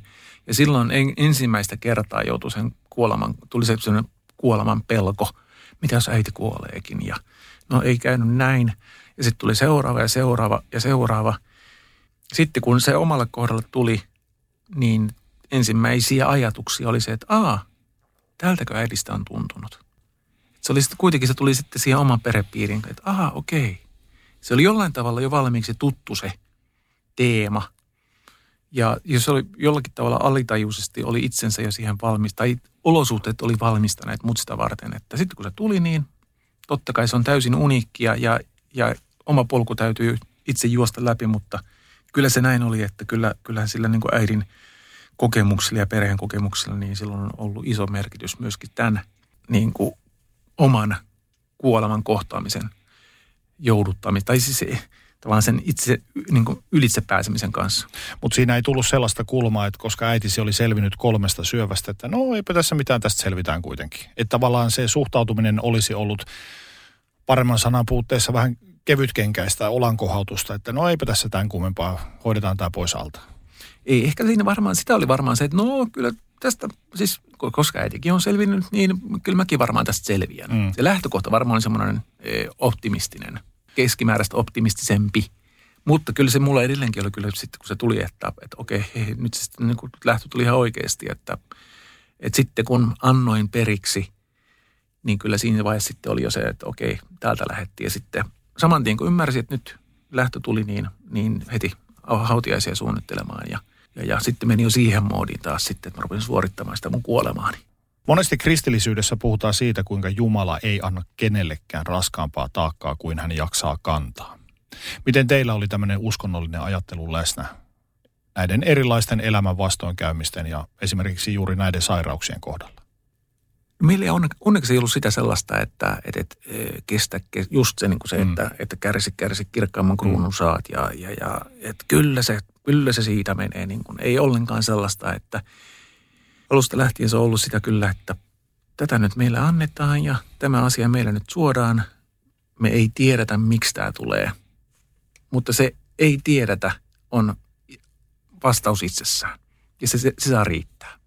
Ja sen kanssa vaan eletään. Me ei vaan tiedetä, mutta me tiedetään, että Jumala tietää. Ja, ja, ja, ja isossa, isossa kuvassa hän näkee sen koko meidän elämän ja myöskin tulevaisuuden ja elämän kuoleman jälkeen, mitä siellä taas odottaa, niin otetaan se vastaan kiitollisena ja, ja, ja pyritään elämään niin hyvi, hyvää sitten se arkielämä kuin vaan mahdollisesti sen, sen, niiden realiteettien kanssa, mitä meillä on. Miten noi kaikki sairaudet, kun niitä tuli yksi toisensa jälkeen, miten ne vaikuttivat teidän perheeseen? Nivokossa teitä vielä entistä tiiviimmäksi yksiköksi? Kyllä se varmaan sitä kautta on, on nivonut. Se, miten se on näkynyt esimerkiksi se, että äidillä on ollut tosiaan polio silloin jo nuorena tyttönä ja tarkoitti sitä, että toinen jalka oli osin halvaantunut ja, ja, ja osa kehosta myöskin osin halvaantunut, niin tarkoitti sitä, että kotona kaikki osallistui kotitöihin. Ja niin kuin tiedetään, niin yhdessä tekeminen yhdistää. Sehän tähden muun muassa, se on hyvin sääli, että Suomesta on häviämässä tämä tämmöinen niin kuin talko, niin, talkootyöt. Perhekeskeisyys. Niin, perhekeskeisyys, mutta myöskin talkootyöt, koska talkootöissä me ymmärretään, kuinka se yhdistää ihmisiä. Mm. Kun yhdessä tehdään asioita ja yhdessä koetaan, vaikka se olisi niin kuin tiskaamista tai siivoamista tai, tai mitä tahansa, niin se yhdessä tekemisen kokemus on se, mikä meitä yhdistää. Ja se on myöskin sitten meidänkin perhettä varmasti yhdistänyt keskimäärin niin kuin paljon, koska tämä sairaus on tällä tavalla pakottanut meitä toimimaan perheen Kun sä lapsena ja nuorena koit vastoinkäymisiä ja takapakkeja, muistaaksä miten sä reagoit tällaisiin pettymyksiin? Ne on, o, siis mä oon, ne, ne on painanut taka-alalle, Joo. yrittänyt unohtaa – alkuvaiheessa ne hyvin paljon kilpistyy ja, ja kulminoutuu siihen suomalaisen koulun ympäristöön, kun siellä joutui yksinään seitsemänvuotiaasta lähtien diilaamaan ajatukset itsensä kanssa, niin se positiivisiin asioihin suhtautuminen, positiivisesti asioihin suhtautumisesta tuli mulle se tapa yrittää päästä niistä yli ja, ja fokusoimin niihin asioihin, mistä mä saan niin kuin hyvää fiilistä ja kivaa tunnelmaa. Onko tämä piirre ollut osa sua myös nyt näin vanhemmalla iällä? On, on, se, on todella, se on todella ohjannut. Ja täytyy sanoa näin, että nyt kun on terapiossa käynyt ja itseään työstänyt sitten eri kirjallisuuden ja, ja opintojenkin kautta, niin tota, täytyy sanoa, että kyllä itse ihan, ihan jeesi. Aika, aika hyvä työkalu itse asiassa. Työkalupakki sitten tullut kyllä, että oikein hyvä työkalu kyllä pärjätä ja nähdä maailmaa. Vuonna 2004 sä sait syöpädiagnoosin. Kerrotko hieman siitä, miten tämä todettiin? Ihan ensimmäisen kerran. Mulla oli 2000, joo se oli niin kuin alkuvuodesta 2004, 2003 silloin edellisessä avioliitossa niin asuttiin siellä Porvon, vanhan Porvon Kainalossa ja ostin sitten, oltiin ostettu sitten Exenin kanssa vanha purku tuomion saanut puutalo ja sitten sitä me sitten hullut ruvettiin sitten tota niin, remppaamaan ja siitä sitten remontoitiin itsellemme ero sitten. Ja, tota, ja, ja ja tämän kaiken keskellä sitten siellä, kun sitä remontoin sitä taloa ja, ja, tota, ja maalaan ja kunnostan ja laajennan ja kaikkea muuta mahdollista, niin siellä sitten huomasi, että oikeassa käsivarassa on luomi, joka vähän kutittelee ja sitten se, se vähän vuotelee vertakin, kun sitä riittävästi raapii. Ja broidi, yksi broidista sitten opiskeli siinä vaiheessa jo lääkäriksi ja sanoi, että tämmöinen homma on ja joo, käy ottamassa pois. Ja no, mä käyn sitten leikkauttamassa jossain vaiheessa. Sitten meni puoli vuotta. Nyt on sopiva sauma, nyt mä käyn. Ja sitten me ollaan siellä 2004 keväällä. Menee pari viikkoa siitä, kun se on leikattu. Lääkäri sanoi, että joo, että sitten voit tulla kuuntelemaan tuloksia. Elämä oli siinä vaiheessa jo muutenkin jo aivan niin kuin, niin kuin jo hajalla. Meillä oli eroprosessi käynnissä Ekseni kanssa ja, ja tota, mä olin jäänyt työttömäksi IT-firmasta. Oli tota, just se lama, se, just se, se paha sauma siinä alkamassa IT-puolella. Ja, ja, ja niin sitten tota niin, kun lääkäri sanoi, että tuuppa sitten kuuntelemaan tuloksia. Siis mä ajattelin, että katsotaan vaan, että se on varmasti, että se on syöpä. Ja mm. mä unohdin jo, miksi mä oon menossa lääkäriin, koska mä ajattelin, että mä menen sinne kertomaan, että saisinko mä jotenkin masennuslääkkeitä tai muita, että tässä oikeasti mun ei pää enää kestä. Ja sitten lääkäri sanoi, että niin, valitettavasti tässä nyt löytyy syöpä tästä kasvaimesta ja eikö tästä luomesta ja, ja, tota, ja siitä sitten se lähti. Se millainen, millainen hetki se oli, kun kuulit diagnoosin? En uskonut, mitä lääkäri, kuul, mikä, mitä lääkäri puhuu ja siitäkin sitten kun Porvoossa sitten siitä terveyskeskusta, kun kävelin sitten kotio, niin kotona sitten siinä työmaalla, missä sitten myöskin jo asuin siinä vaiheessa, niin muistan vain sen, että keittiössä kävelin ympyrää ja sanoin itselleni ääneen toisten, että nyt Juho, älä tee mitään tyhmää itsellesi. Nyt Juho, älä tee mitään tyhmää itsellesi. Tätä mä laus, lausuin ja toistelin ääneen ja kävelin keittiössä ympyrää, talossani ympyrää. Et tota, et se oli tavallaan semmoinen hetki, että mä, kun siinä oli muutenkin niin moni asia liikkeessä ja, ja luhistumassa ja sortumassa, niin tämä oli vähän semmoinen, semmoinen viimeinen eh, asia. Mä pelkäsin, että nyt, nyt kamelin selkä niin kuin oikeasti katkee ja meikäläinen on kohta suljetulla osastolla. Mitkä oli pahimmat, sun omasta mielestä pahimmat skenaariot, mitä olisi voinut käydä? Pahin skenaario olisi varmaan ollut se, että mulla olisi oikeasti niin kuin, olisi, olisi niin kuin joku katkenut päästä niin kuin henkisellä tasolla. Mm. Ja, ja en olisi enää ikinä päässyt palautumaan, että, että mulla olisi vaan niin kuin vaan kerta kaikkea olisi lopullisesti niin, niin olisin, olisin seonnut kuvainnollisesti. Kuinka iso roolin uskoosi turvautuminen nousi elämässäsi tuossa vaiheessa?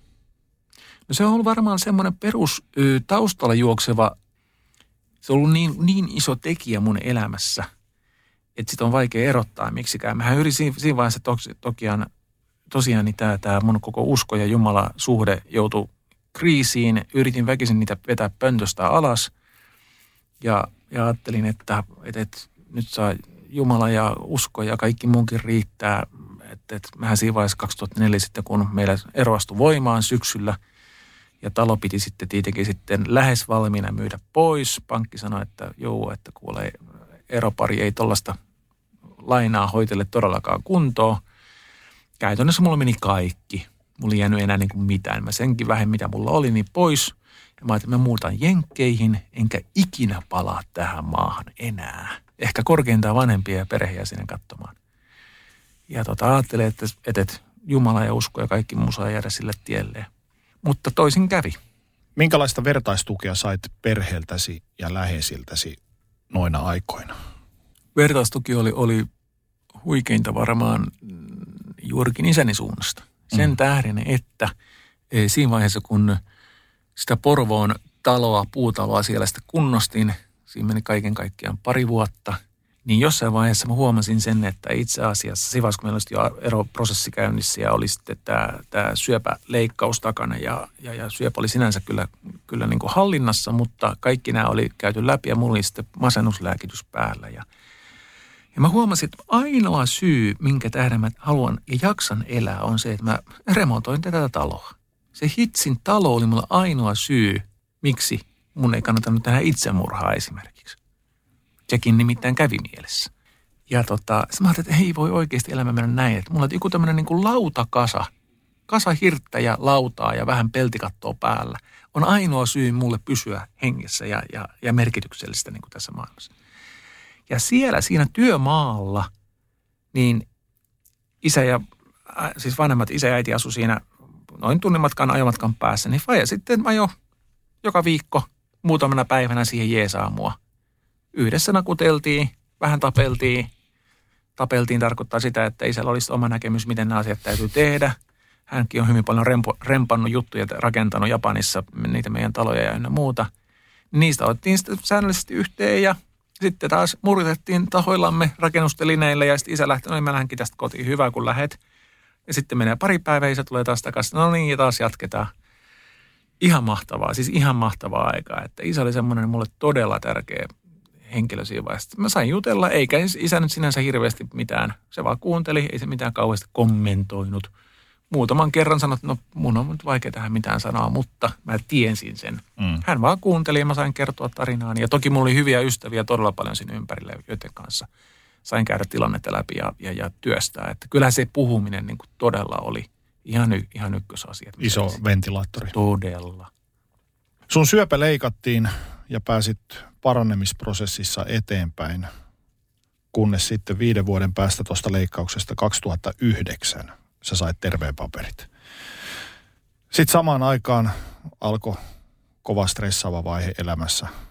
Kaikki putosi syliin samaan aikaisesti. Mähän, sä mainitsit jo vähän tuossa noin, että olit henkisesti todella huonossa jamassa. Mitä sun mielenterveydelle kävi? 2004 jälkeen, niin, niin mä sitten lopulta selvisin siitä sitten varmaan, kyllä mä sitten varmaan sen pari vuotta niitä niin kuin lääkkeitä söin. Mä olin siihen saakka semmoinen periaatteella, että minähän en mitään nappeja naamaani laita. Mm. Meikäläisen periaate, josta sitten sain sitten heti huutia, kun kävin lääkärin luona ensimmäisen kerran. Että niin, että oot nappia, et ole ottanut, jos et ota nappia, niin tännenkään ei ole tuleminen. Että Mm-hmm. idea oli siis se, että hei, että, että, että turha sä tulet mun luokse, jos, jos et edes lääkitystä kokeile, mikä, mikä sulla on määrätty. Sulla on kuitenkin selkeä masennus, keskivaikea masennus. Rupesin ottamaan ja huomasin, että tähän, tähän toimii. Ja söin sitä kaksi vuotta ja sitten sen avulla osin, niin pääsin sitten sieltä Tuonelan laaksosta maan pinnalle. Tosin sen jälkeen tuli uudelleen vielä tilanne, että kyllä jouduin ottamaan uudemman kerran sitten vielä niin kuin lääkitystä. Mutta se auttoi uudelleen taas. Niin samaan aikaan, kun sä sait terveen paperit syötä, syövästäsi kulman takana odotti uusi yllätys. Syöpä oli uusiutunut Joo, ja palasi itse asiassa pahempana kuin ensimmäisellä kerralla. juuri näin. Miten kaikki alkoi? No se käytännössä taas kerran, kuten silloin edellisellä kerralla, niin kauhean määrä stressiä elämässä siinä vaiheessa. Se, mitä siinä tapahtui itse asiassa, mulla päättyi useamman vuoden suhde juuri samoihin aikoihin, kun tota, tuli tämä terveeksi julistaminen. Ja, ja kuinka ollakaan sitten lääkäri oli mulle sanonut silloin viisi vuotta aikaisemmin, että, että katsele sitä sitten oikein käsivarren sitä leikkausarpea, että siihen sitten, että jos siihen rupeaa jotenkin tällaisia ilmestymään ihon alle jotenkin mu- mukuloita tai tällaisia pieniä nystyröitä, niin sitten vaan yhteys heti lääkäriin. Kuinka se ollakaan, niin näin sitten kävi, että tosiaan hirveä stressipiikki päällä ja, ja, ja duuneensa kauhea kiire ja parisuuden loppuu ja, ja tota, se oli vaan selkeästi mulle liikaa siinä vaiheessa. Ja sitten tosiaan, eikö vaan siinä olisi yllättäen herneen kokoinen sellainen muljahteleva joku juttu siellä mm. ihon alla.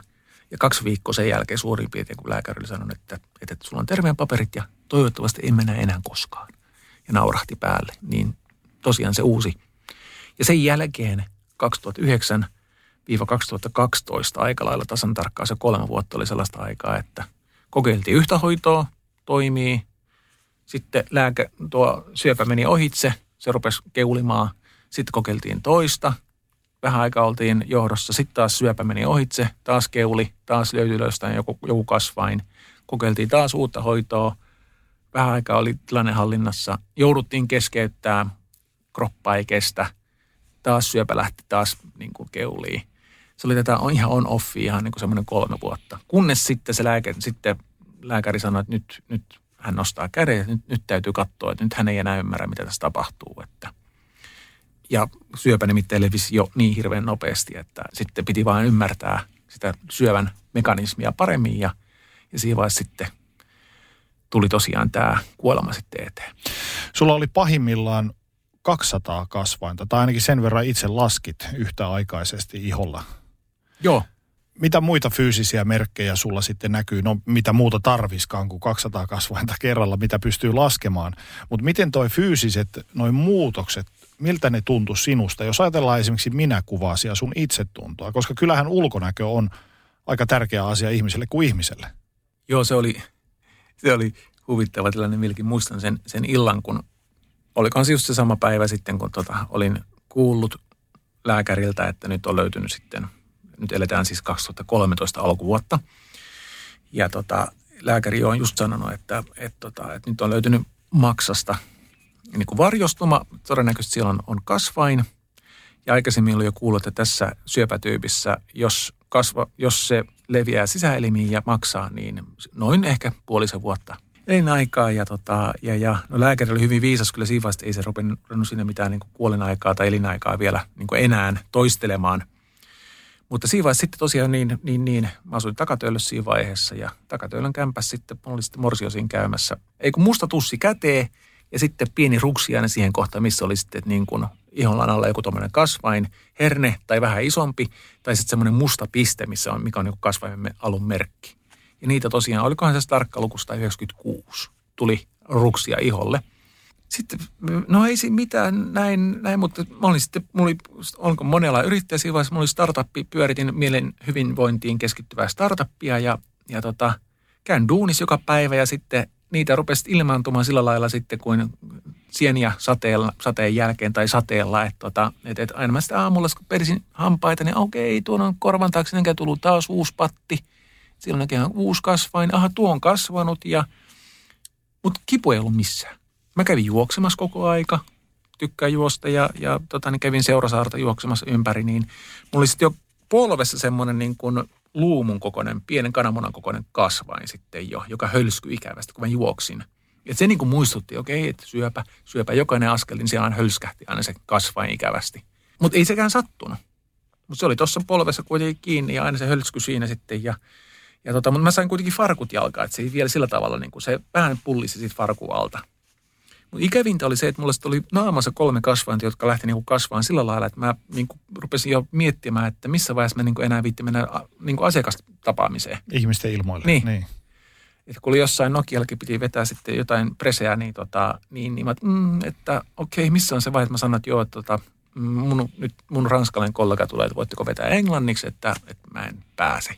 Ja sitten siinä vaiheessa, kun oltiin ne su- hautajaiset suunniteltu, niin mä rupesin miettimään, että Mä haluan hautiaisiin videon, missä mä kerron ihmisille, tervetuloa mun hautiaisiin ja, ja tota, syökää hyvin ja vaikka mä nyt olen tuossa keskellä lattia tai jossain, jos mulla tyyli olisin pitänyt arkku auki ja olen, tai missä tahansa, niin, niin mukavaa iltaa tai pitäkää mukava hyvät juhlat ja, ja, ja vaikka mä en, mun, en ole enää tässä ikään kuin läsnä enää fyysisesti, niin henkisesti olen kyllä koko aika kyllä olemassa, mutta tuolla toisessa todellisuudessa, että pitäkääpä hyvät bileet.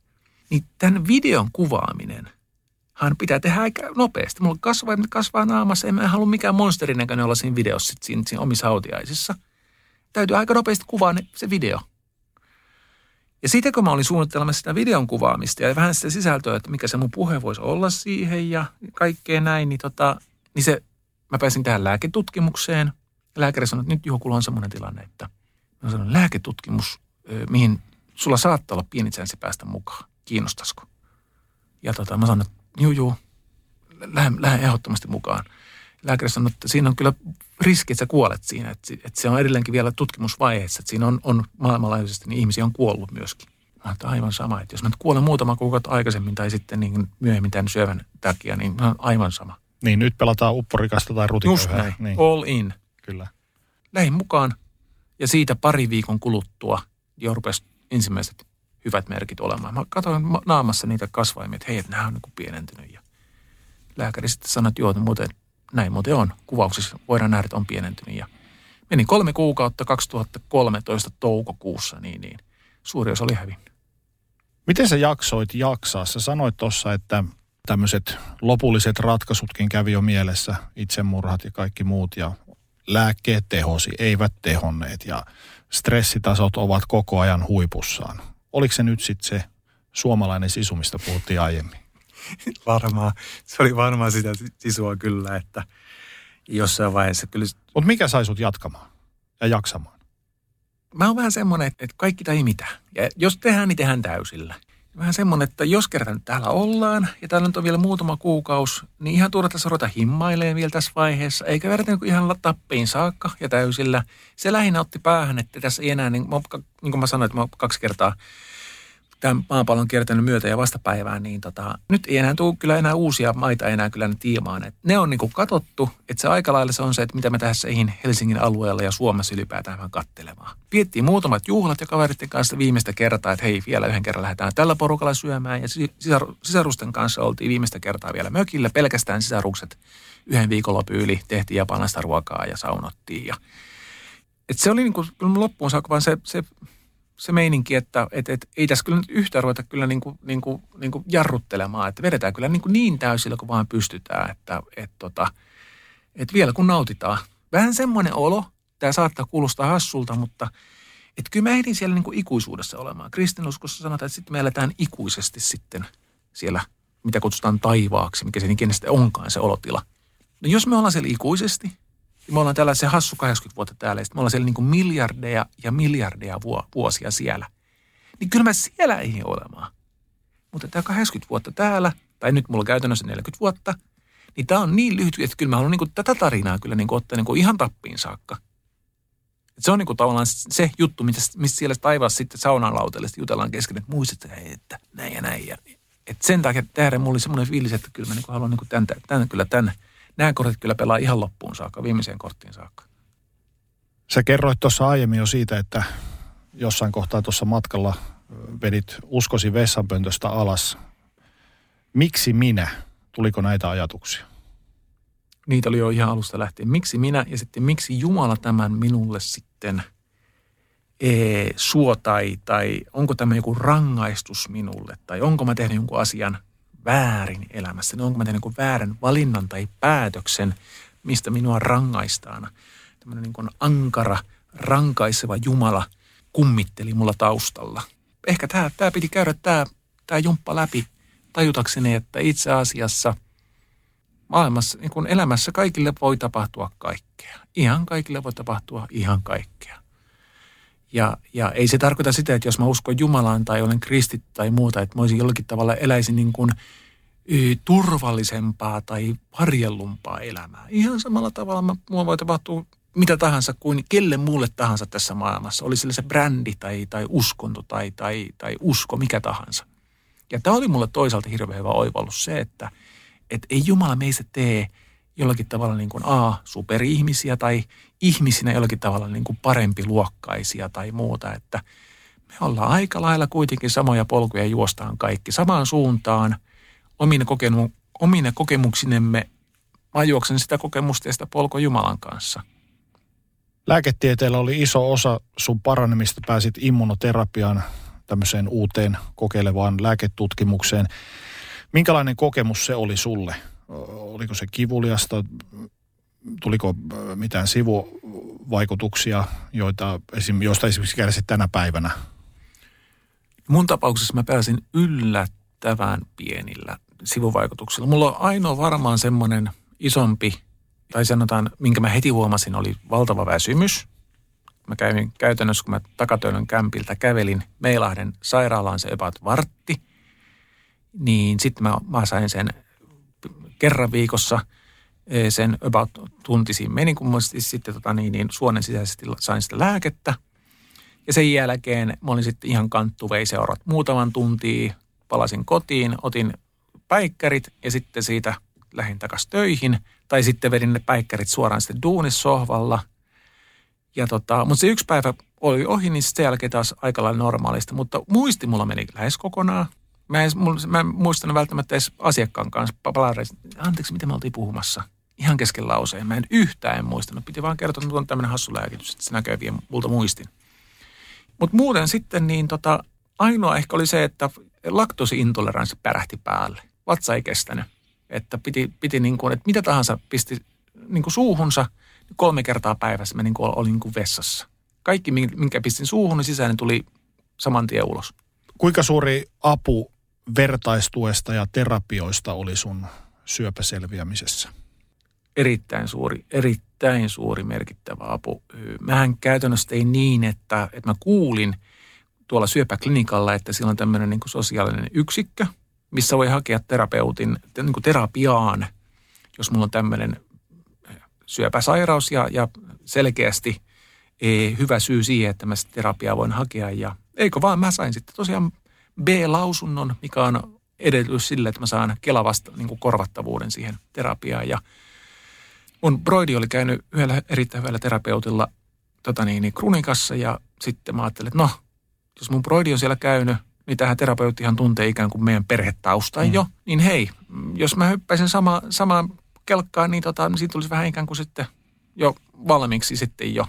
Auttaisi terapiaa ja auttaisi mua ja mä kävin sitten kolme vuotta lopulta siellä äärettömän hyvä kokemus. Toki samaan aikaan juttelin hyvin paljon mun morsiamen kanssa ja sitten mun läheisten ystävien kanssa. Eli, eli mulla oli hyvin paljon niitä erilaisia kosketuspintoja siitä, että mä pääsin peilaan sitten, mitä mun pään tapahtuu. Niin, koska näin maalikkona, joka ei ole noin isoja asioita, kuten esimerkiksi syöpää joutunut kokemaan, niin voisin maalikon silmin kuvitella, että se lääketieteellinen selviytyminen ei ole yksistään se avain onneen, vaan pitää myös selviytyä tällä henkiselläkin puolella, jotta ihmisestä tulee taas kokonainen, koska toihan jättää isoja arpia sieluun. Se on just näin. Mä olin itse ihan pari päivää sitten, olin tota niin, niin, äh, tiedekulmassa Helsingin keskustassa niin syöpäaiheisessa seminaarissa kertomassa syöpäselviytyjän tarinaa ja siellä muun muassa just tätä asiaa nostin esille, kuinka tärkeää on se, että joo, meillä on upeita uusia immunoterapiahoitoja, joilla boostataan ihmisen vastustuskykyä ja ihmiset selviää yhä niin kuin paremmin syövästä ja myöskin kuoleman vaarasta. E, mutta samaan aikaan meillä pitäisi olla se toinen puoli, oikeastaan melkein tasapainoisesti toinen puoli 50-50 tyyppisesti, niin, niin tämä henkisen kapasiteetin ylläpitämisen työkalut käytössä. Hirveän paljon on tutkimus siitä, että kun ihminen ajattelee positiivisesti, ei väkisin, mutta sen sopivasti positiivisesti ja on orientoitunut optimisesti, optimisesti elämään ja omiin haasteisiinsa, miten kohtaa, niin se boostaa fyysisesti ihmisen niin kuin elimistöä taistelemaan kaikkia tavallaan näitä, näitä ö, omassa korpassa olevia, olevia A-syöpäsoluja, mutta toki kaikkia muitakin ikäviä pöpöjä vastaan.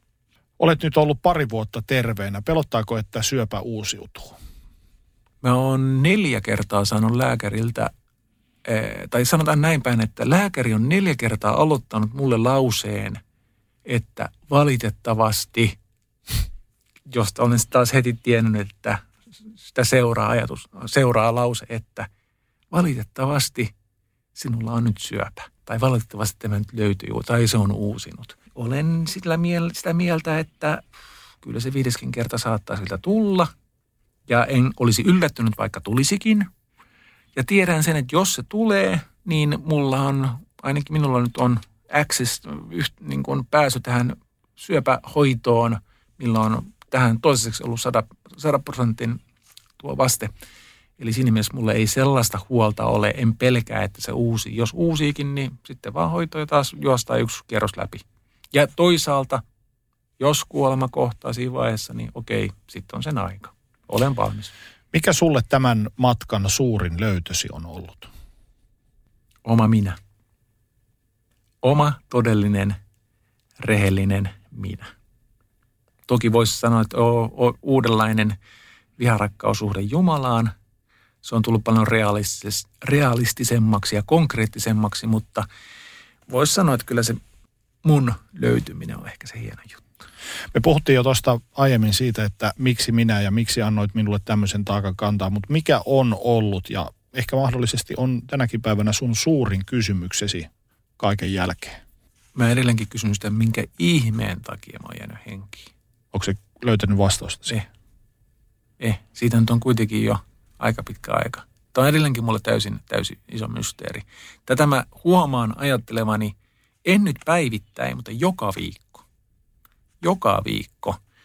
Musta on kiva tehdä juttuja ja mä oon monessa mukana sun muuta, mutta sitten samaan aikaan mä joudun koko aikan miettimään, että minkä ihmeen takia mä tämän asian teen, tämänkin asian mä tässä teen tai muuta. Tämä on taas yksi asia, mikä vain joskus palaa poroksi tai häviää tu- kuin tuhkana tuuleen. Mitä merkitystä ja tarkoitusta tällä kaikella on, mutta – kaiken tämän keskellä juuri sitten sen tähden, koska on tämmöinen fiilis, että, että, että kaikki jotenkin niin hirveän niin kuin kes, niin kuin väliaikaista, niin, niin just se, että no juuri sen tähden näillä kohtaamisilla on just se merkitys. Jokaisella kohtaamisella, jokaisessa kohtaamisessa mä löydän sen syyn elää ja sen syyn, miksi mä olen edelleenkin hengissä. Kuten vaikka tämä meidän keskustelu tässä näin, niin taas mä näen yhden syyn, miksi mä olen jäänyt henkiin. Koska tämänkin hetken piti – mun elämässä, mun tarinassa tällä mun punaisella langalla tulla eteen. Jos tätä kuuntelee joku, joka on vaikkapa saanut diagnoosia, kuullut nämä sanat valitettavasti, nämä musertavat sanat, mitä sä haluaisit sanoa tällaiselle henkilölle? Mä antaisin varmaan kolme sanaa työkaluksi. Tunnista, tunnusta ja työstä. Eli käytännössä jokaisella toki tulee, tulee se eteen, että kieltää sen, että ei, ei tämä, tämä, tämä ei voi olla totta. Että se on ihan ne perus, perus niin psykologiset niin kuin askeleet ihminen käy to, toki mielessänsä läpi. Mutta tunnista, tunnusta ja työstä, kun ne kolme askelta uskaltaa loppuun saakka viedä läpi. Ja tunnustaa, että hei nyt tämä tilanne on mikä on, todennäköisimmin kuolema edessä. Mitä nopeammin tämän prosessin pystyy käymään läpi, niin sen antoisampi elämä sen jälkeen on. Oli se sitten viikkoja, kuukausia, vuosia tai ehkä jopa vuosikymmeniä. Mutta joka tapauksessa prosessi, kun on sama ja se täytyy käydä läpi, niin kannattaa käydä itse asiassa aika nopeasti. Niin kuin mitä aikaisemmin pääst sen läpi sen polun, niin sen antoisampi se loppuelämä sitten on. Entä mitä sä haluaisit sanoa tällaisten ihmisten läheisille? Miten olla parhaiten tukena? Miten voi parhaiten auttaa? Parhainta auttamista on puhuminen. Ja läheisille mä sanoisin niin, että ää, niiden omien pelkojen läpikäyminen tämän sairastuneen kanssa. Nyt kun äitini just tässä viimeisintä syöpäleikkausta kävi tässä pari kuukautta sitten läpi, selvisi ihan niukin naukin hengissä siitä, niin huomasin itse käyväni tänne jääjän roolissa sitä pelkoa läpi, jos äiti kuoleekin. Mä tämä onkin mielenkiintoinen tunne, koska mä olin yleensä ollut tässä niin se lähtien osa. Mutta nyt mä oonkin jäämässä tänne, niin mä huomasin sen, että nyt on tärkeää, että mä puhun äidin kanssa niistä mun omista tunteista. Mua pelottaa nyt äitissä lähdet ja niin edelleen. Se on aika itsekästä ehkä puhua omista tunteistaan, mutta se auttaa sitten hyväksymään sen tilanteen, että okei, toinen on lähdössä. Ja sitten eh, taas lähtien osassa, mä muistan, että välillä mulle tuli semmoinen fiilis, että ei easy, easy, että se toinen ihminen oli paljon enemmän huolissaan ja, ja paniikissa ja peloissansa kuin minä itse, vaikka mä olin itse kuolemassa. Välillä tuli semmoinen, että mun täytyy ruveta niin kuin, niin kuin, eh, lohduttaa sitä toista ihmistä ja siitä, että hei, ihan easy, easy, mä kuolen, mutta hei, niin kuin se oli se hassu sellainen tilanne, että, että miten mä toista lähden yhtäkkiä jollakin tavalla niin kuin rauhoittelemaan siitä, että itse asiassa tähän on mun ongelma, että mä kuolen. Mutta siitäkin huolimatta, siitäkin, että vaikka tämmöinenkin tilanne tulisi eteen, niin juttele, puhukaa, kertokaa puolin toisin, käykää niitä fiiliksiä ja tunteita läpi, koska mitä nopeammin se voidaan yhdessä löytää se tasapaino, työstää se asia, tunnustaa tosiasiat ja työstää yhdessä läpi, niin taas kerran sen antoisampi se jäljellä oleva aika sitten on, miten yhdessä voidaan olla. Ja se ei välttämättä ole niin kuin edes viikkoja. Se voi olla oikeasti, että hei, selvitään ja mäkin olen tässä. Ja nyt kohta on kymmenen, itse asiassa on tästä enemmän, hyvän aika 16 vuotta, kun mä sain ensimmäistä kertaa syöpädiagonisin. Kiitos Juho, kaikkea hyvää. Kiitos. Sanotaan nyt vaikka, että telot polvesi laskettelureissulla Itävallassa. Se, että hotellista löytyy knöydeli buffa, auttaa vähän.